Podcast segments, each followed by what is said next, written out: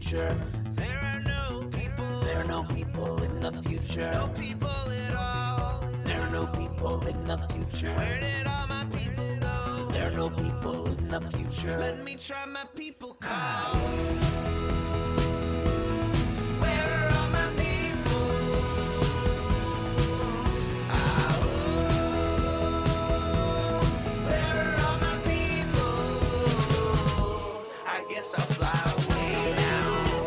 Hey everybody, how's it going? How is it going? Welcome, it is Wednesday, May 18th, 2022. Welcome to the Wednesday show with Cyril Micheleko. Yes, we are live streaming today, so you can hop out in the chat, as I see a couple people already have. Fantastic.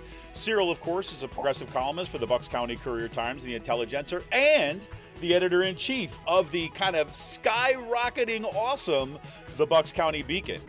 This show joins, of course, Out to Coop Live, our Monday evening interview show, and our Friday politics roundup, where we break down the good, the bad, and the ugly in state and national politics. You can get all our shows by subscribing to our podcast on Podbean, iTunes, Spotify, wherever you get your podcasts. You also should sign up for Cyril's newsletter on Substack. That's CyrilMikulec.substack.com. You can also help support this show by becoming a patron for as little as $5 a month. You go, just head on over to Patreon.com/RCPress. Your support helps make today's show possible, of course. You can also help us out right now by heading over to our YouTube channel if you're not there already. Smash that subscribe button, like the stream for the show, and hit that notification bell so you know every time that we go live. A special shout-out goes to Jonathan Mann, who wrote our intro song, There Are No People in the Future. Check out all his great stuff on his YouTube page and follow him on Twitter at Songadayman. That's at Songadayman on Twitter. A couple show notes. This week's Friday Politics Roundup is actually going to be Thursday, and that is going to be tomorrow at 11 a.m. instead of Friday at 11 a.m. My daughter's got some school stuff that I'm going to be there for. So Amy Connect joins me tomorrow to round up these past insane couple 2 weeks, take a look at the PA primaries, and think about where we can go from there. This coming Monday, May 23rd, I'm joined by Sarah Aniano. She is a researcher who's basically looking into social media misinformation and the rhetoric of the far right. This work has garnered her as nationwide media attention for her amazing work on kind of uncovering and reporting on the right while a graduate student. And then, of course, on Monday, May 30th, Kirsten Zolfel is going to be back on the show to pull the moderate mask off Representative Brian Fitzpatrick's record. Yep, Kirsten is the PA Indivisible Legislative Chair and editor of the PA Member of Congress Tracking Report. Always a good show talking to Kirsten, and she will be there on Monday, May 30th. But look, on this week's show, Cyril and I are getting together, doing a little election reflection, if you will, taking a look at the PA primaries that just took place yesterday, and check in a little bit about what's happening over at the Bucks County Beacon. Welcome to the show, Cyril. Hey, good to be back, Kevin. Hey, man. So it's a big week. So let's just kind of get right into it. One, I definitely want to take a look or get your take on what's going on, happened with the PA primaries yesterday. What do you think this is kind of like focuses on kind of moving forward? And then before I let you go, we'll check in to see what's happening over at the Beacon. Just been some great work going on there, too. So let's jump right in. So yesterday, PA primaries, we're starting to see the results. Some things are clear. Some races are still kind of, a little close. They're waiting to call them yet. So what are some of the things that you're paying attention to, taking a looking at? Let's start with the governor's race, right? Yeah, let's do it. So, I think how that played out was how it was expected. Obviously Josh Shapiro was going to be the nominee. He ran unopposed.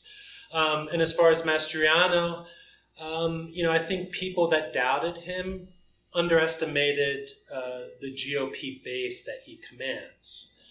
And I think that Democrats might be a little, this might be harsh, but might be a little delusional if they think that Josh Shapiro is going to run away with the governor's race, right? We don't live in the same country we did 20 years ago. The Republican Party isn't the same party it was 20 years ago. Doug Mastriano is not an outlier of the Republican Party. He is the Republican Party, right? Especially in Pennsylvania. And he's part of Trump's Republican Party, which is why Trump endorsed him. Now, if we're looking at this through the Bucks County lens, let's just say that Central Bucks School District is a bellwether for the state at large, right? I don't think that would be a stretch. No, I think that's, yeah. Yeah, and so, I don't think, like, people, look at, like, Doylestown, like, Buckingham Township, like, Warrington and Warwick, as some kind of, like, radical hotbed of, like, Christian nationalism and extremism. But if you look what's happening in the school district, right, it suggests otherwise. Like, here we have a school district where sexual education is too controversial to teach in person to a classroom full of students, right? So instead of teaching them in person about human growth and development, now their parents are being sent online modules for them to go over, or for them to do with their... so they can choose. Yeah, choose to or not, right?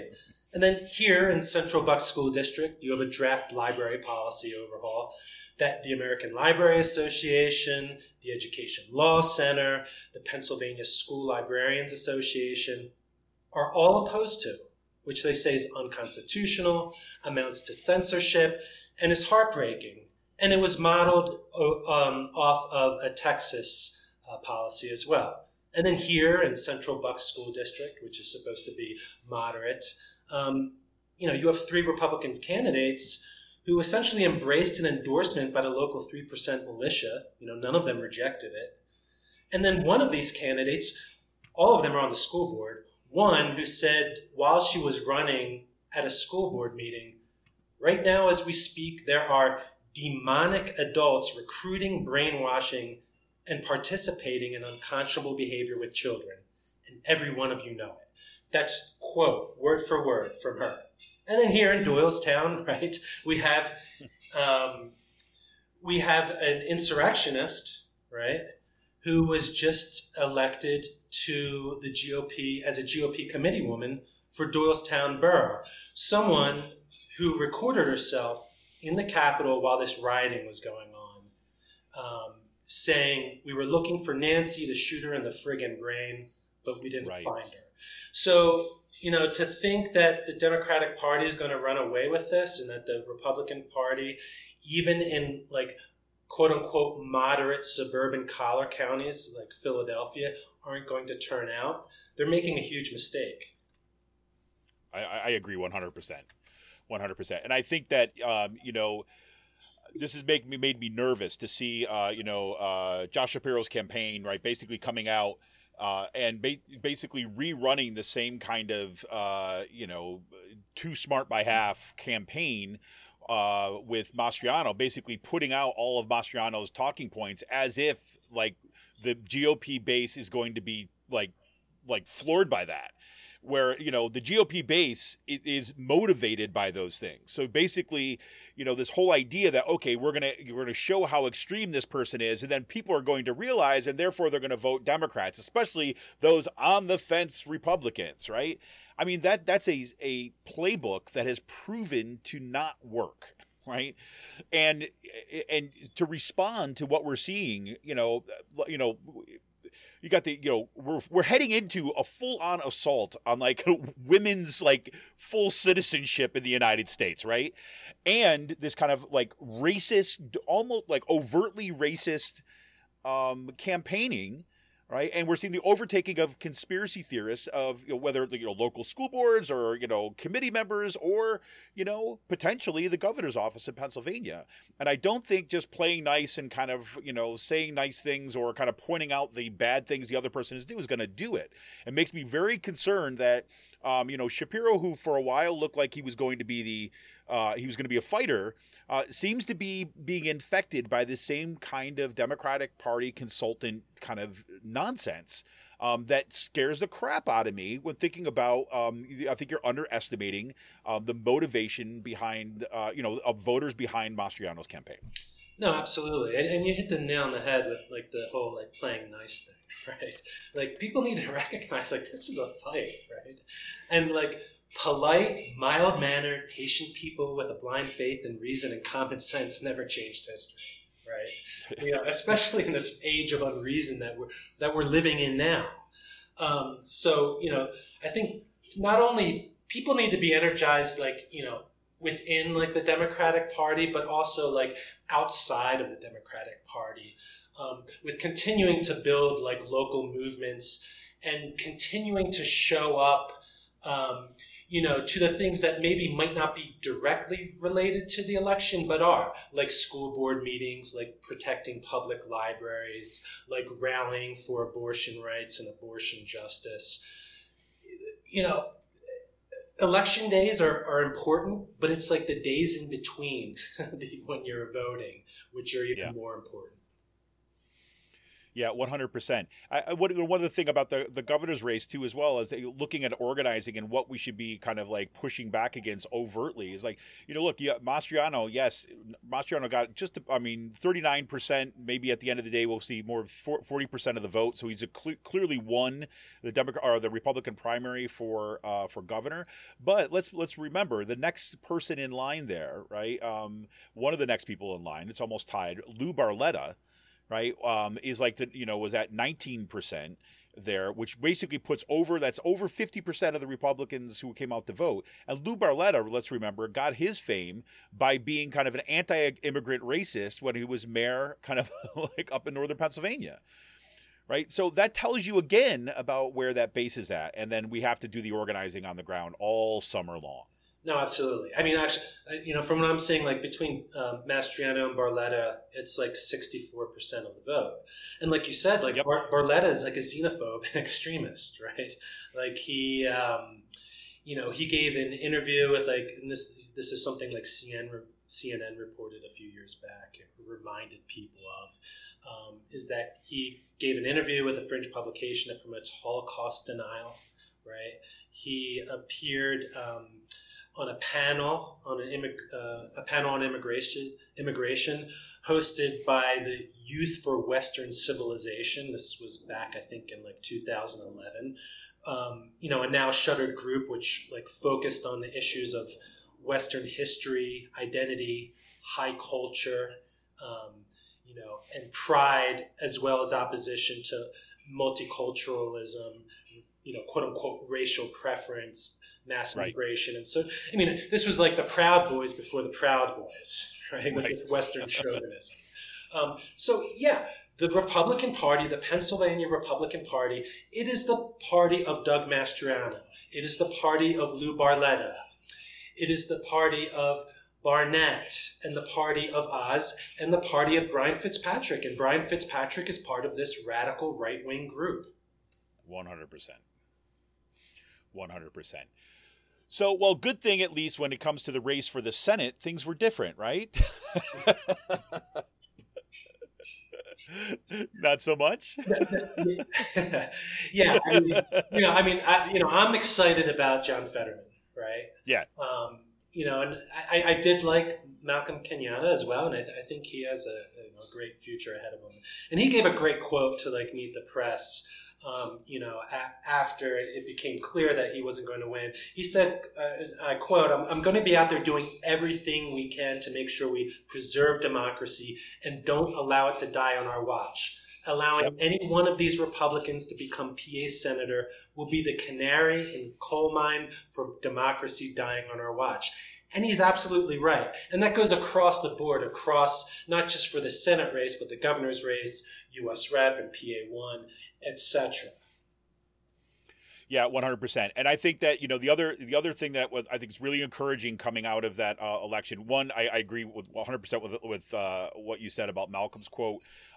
His campaign has been great and he's been showing up across the state. And I said this on the show on Monday too, I look at it like this. I mean, you're talking, I think this round, Malcolm Kenyatta was able to kind of start, giving himself a kind of statewide and kind of national kind of presence. And I think that I just hope that he's going to continue to come back and run, because I think that he's got a huge future kind of going forward. And he's like an amazing candidate. What he's done at the State House has been phenomenal. I wish there had been more wind behind that guy's sails. But having said that, Fetterman like trounced Connor Lamb.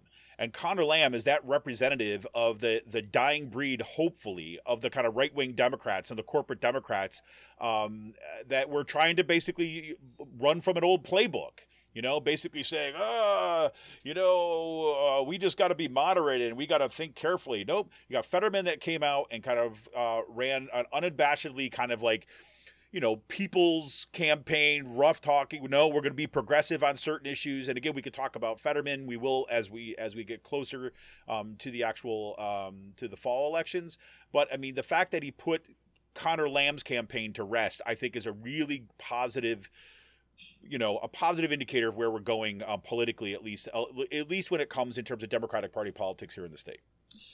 Yeah, I mean, I think Fetterman's good at kind of, you know, fighting for progressive ideals, like, and communicating them in a way, you know, that shows people why they should support them, you know, kind of right. Like sort of like Bernie and AOC and this like new crop of like progressive Democrats that we see coming up. So, you know, I think this is a race, right? And Fetterman's a candidate that I think can kind of like energize the base and move the party in the right direction. 100%. And I was also, you know, going to say, like, if we do the same thing I was doing with Republican candidates, if we actually look at Malcolm Kenyatta's results and we look at Fetterman's results, you know, you're talking about almost 70%, right, of the Democratic Party electorate went with a progressive message, right? And so that tells you about where the energy is in the Democratic Party too, as well, I think. Yeah, it's something to be excited about. 100%. So any other kind of takeaways from the primaries? But because I'm also dying to talk about what you got going on over at the Beacon, because you just been kind of tearing stuff up over there. Sure. Yeah. I mean, obviously, you know, us being in Bucks County, you know, it's all about finally kind of dislodging the and shutting down the Fitzpatrick machine. And I think finally we have a candidate, right? Ashley Ehasz, yep. Who can do it, right? Who people can be excited about. And I'm also glad that this is kind of coinciding with like a change of leadership in the Democratic Party as well. I think that's something that was needed, and we'll wait to see who that is, but I'm confident that, you know, it's going to be someone that's going to move it in a different direction, breathe new life into a party that I think has been kind of stale for the last few years. Yeah, 100%. And I think that, you know, and for people who listen to the show also know that, you know, I was a little, at the beginning when Ashley Ehasz was running, I was kind of non-committal on where her campaign was going, and in part because of the way it got set up, right? I mean, it seemed like it was going to be a replay of, you know, okay, you got to see, you know, some kind of Democratic Party pick with, you know, consultant pick. They're going to be flying in and here and run a campaign. However, if that was their original plan, they got more than they bargained for, because she has been campaigning like phenomenally. She was at the kind of the March in Protection of, say, Abortion Rights in Doylestown on this past Sunday, and she gave a fiery speech, and is kind of, you know, basically taking the gloves off and basically saying, Fitzpatrick, time's up. I'm coming for your seat. No, she is the real deal, right? And like you yep. said, like, she's been campaigning hard. She's showing up. She's showing solidarity with candidates from like the township level, you know, and across the board. And she's going to the events, and she's kind of like making clear, like, this is what, you know, I stand for. This is what Bucks County stands for. And Bucks County stands for like a woman's right to choose, right? Not forced yep. births. We don't, you know, women cannot be second-class citizens or like vessels to kind of keep this. What was the quote from the Supreme Court? The domestic supply of infants. Yes, exactly. I mean, Jesus Christ! I'm laughing. There's nothing to laugh about. Yeah. It's absolutely horrifying. It's absolutely horrifying. Sometimes you laugh when you're afraid, right? So it's like, it's scary. Right? Yes. Nice. Hey, just a little shout out to Amy and Chuck. Thanks for joining the show today once again. And basically Chuck said Bunch had a good take this morning on Fetterman, basically saying, look, the anti-elite, right, is kind of what seems to be pushing, which is kind of cool. But there you go. All right. So listen, we gotta kind of plug a few things here for the Beacon. I know we got a hard out today, so kind of let's get into it. But let me just say first, I don't know how you're doing it, Cyril, in such a short period of time, basically turning the Beacon into what it promised to be. You know, and again, I know that you'll always kind of give the, you know, the shout out and kind of recognize the work of the people who've been doing this kind of before you were even kind of part of the Beacon. But to see the kind of coverage and see the kind of articles that you're bringing in, the kind of writers that are coming in, this brings me a tremendous amount of hope, because what you guys are doing over there is pretty tremendous. So so take us into what you're seeing of some of the kind of key features that have come out this week, or what you're working on going forward. Sure. I mean, first, I just want to give like a shout out to like all the contributing writers and editors like Jenny Stevens, Frida, you know, the people that are writing guest opinions for us, like Barbara Simmons, Kelly DeJong, telling everyone her abortion story, Kirsten, Steve Sakay, Kadita Kenner at the New Pennsylvania Pride writing for us, Molly Parson at Conservation Voters. Like, the thing I wanted to do when I set out with this is make this kind of like a movement media outlet. And I think, you know, and I think thanks to these people and everyone else who, I'm sorry if I forgot to mention you, you know, I think we're making it happen. And I think so. And so, you know, what I'm continuing to kind of like focus on is just, you know, highlighting what progressives are doing, as well as shining a light on like the right-wing extremism in Bucks County. You know, whether it's, you know, through the school boards, which, you know, we'll be covering with the new library policy. There's a special meeting that was called for tomorrow night for Central Bucks School District. Talking about voting rights, race issues. We have an op-ed coming out tomorrow from Barbara Simmons about how to be an ally for students in Bucks County. There's also an event in New Hope tomorrow as well, about that as well, about how to organize, how to get the tools to kind of like fight back, to make sure like these, you know, these campaigns to ban books and to kind of erase LGBTQ students, not only from the library, but in a sense from their classrooms if they're taking down LGBTQ flags, how to fight back against that and fight for them. And, you know, moving forward, we're just going to continue to kind of be a megaphone for like progressive voices in Bucks County. We're going to continue to cover the school board wars that we're seeing throughout Bucks County, which, you know, the whole nation's watching really. And to you know, uncover the right-wing extremism so that people know just what it is that they're facing against. Yeah, and I think that, you know, going in, as we're kind of going into the summer where all this organizing is happening, the Beacon I know is going to be absolutely part of that. And then moving into the fall, I have to also say that I find it, I'm thinking about this more and more. It's very encouraging that we're going to have some super critical voices that are going to be critical of Brian Fitzpatrick in a media environment which generally treats him with kid gloves. Yeah, and that's not going to happen with us. And that's something I've highlighted about like the Courier Times and the Intelligencer, who I write a column for, right? But they continuously do treat him with kid gloves and perpetuate this like manufactured myth that his like campaign staff and like office staff has concocted about him being some kind of like moderate, when in fact we know he's not. We know he's talking to Jim Worthington, actually taking legislative advice from Worthington, who admitted that on a Facebook Live just a few nights ago, right? We know he didn't vote for impeachment. We know he didn't speak out against Proud Boys rallying outside of his office, right? So Brian Fitzpatrick is no moderate. He's an extremist. 100%.